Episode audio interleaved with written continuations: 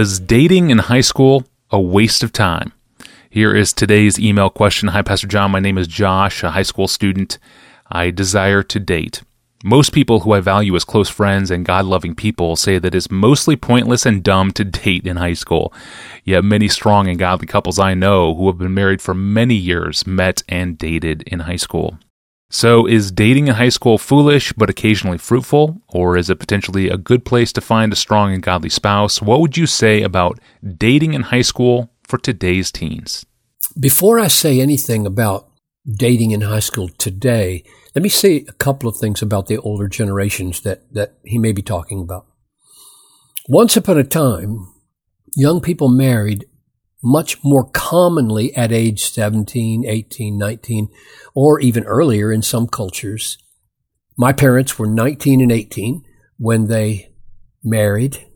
There was a time when the cultural expectations and the cultural support were in place partly to prepare young people to marry that early and partly to provide the structures and help after they got married. That's not as true today in America as it once was. That's the first thing. The second thing I, want to say about the, the, other generation, my generation perhaps, um, is that many parents today who did marry quite early would still counsel their young people today not to pair off in dating relationships during high school.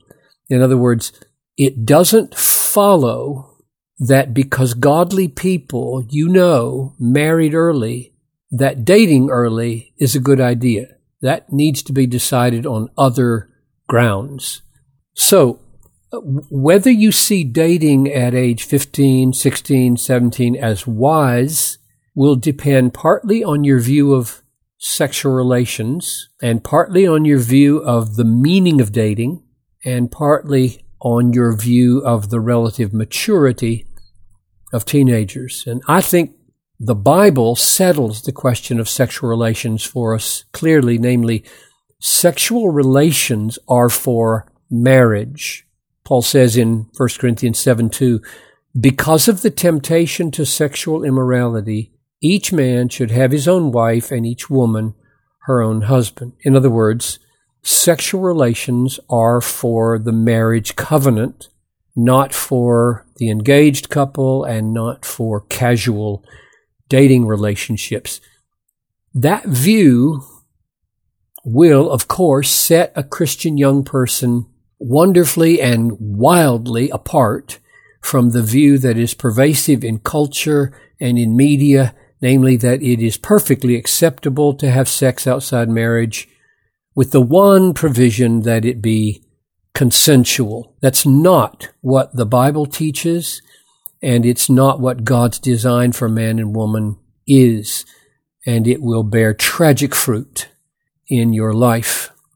There is something else to know about sexuality, and we know it from experience, we know it from history, namely, one of the most powerful forces in human life is the awakening of a peculiar happiness and desire that come from being liked by a person of the opposite sex. I have watched otherwise strong and wise and seemingly mature Christian young people completely lose their moral bearings when they find out that they are liked, that they are attractive to an unbeliever. It's as if every switch on the mainframe of their moral life gets turned off, but one massive desire button is alive and well. I want, want, want to be with this person who likes me so much. It's a frightening power to watch because of how blinding it is to wisdom and scripture and Christ and long-term implications. It's a kind of moral insanity, I feel sometimes. This is true for people in their 20s and 30s and 40s. And I don't assume that, that teenagers are any more equipped than these folks in their maturity and life experience to encounter that kind of power and risk. And so the question needs to be asked, what is dating? What's it for? And I assume what Josh is asking about is young men and women in their teenage years, like 15, 16, 17 years old, doing things together, one on one, because they especially like each other. So that, that's the meaning of dating. I'm, I'm assuming he, he has doing things together, one on one, because they especially like each other. And as soon as they have done a few things together, homework, ball game, going out to eat, as soon as they've done a few things together for that reason, the feeling arises that there should be a little bit of specialness in the relationship that implies he doesn't do this with a lot of other girls, and she doesn't do this with a lot of other boys. In other words, pretty quickly, to people who are doing things together because they like each other, they're going to feel some sense of proprietary action here, some possessiveness, a kind of, of, of desire for some special focus or qualified commitment. Not marriage, not engagement, but something, you know, we've invented words for that, like my generation going steady or whatever today. Now that seems to imply something that to me is just absolutely natural. I mean, that, that sequence uh, is almost inevitable in such relationships seem, they seem perfectly natural and good. That's how relationships move from acquaintance to dating to engagement to marriage. It's normal, not evil. That's more or less the way our culture does it. So the question becomes, is it wise for a 16 year old to step into that river that flows towards marriage? And my answer is no. I don't think it is wise. Uh, um, I can imagine I'm going to make an exception here. I can imagine an exceptional situation in our culture where two young people are extraordinarily mature and spiritual and marriage is planned for age 18 right after high school.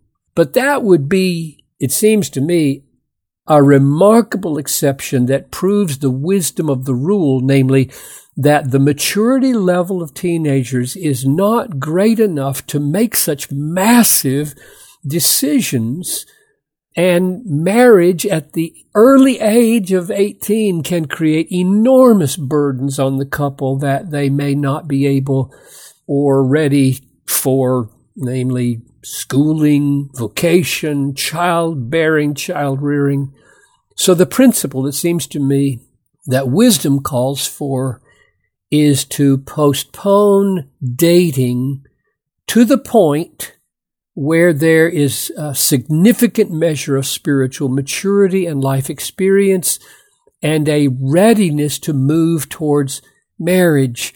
And what, what I think that implies for high school is that young people be encouraged to do things in groups that include both young men, young women, but that they hold back from pairing off and, and I would encourage Josh and other teenagers who might be listening that if they don't see the wisdom in this, uh, you should listen carefully to your parents and follow their counsel. Uh, falling in love is one of the greatest experiences in the world. I was just rereading a letter I wrote to Noel from seminary three months before we were married. Good night. I had forgotten how massively I loved her in us in a powerfully sexual and romantic way. It is a beautiful thing. It's a wonderful thing to fall in love.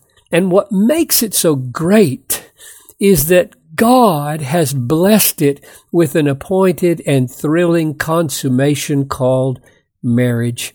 And if you turn that that process into a high school pastime with revolving relationships, you are robbing yourself of the very best you can have.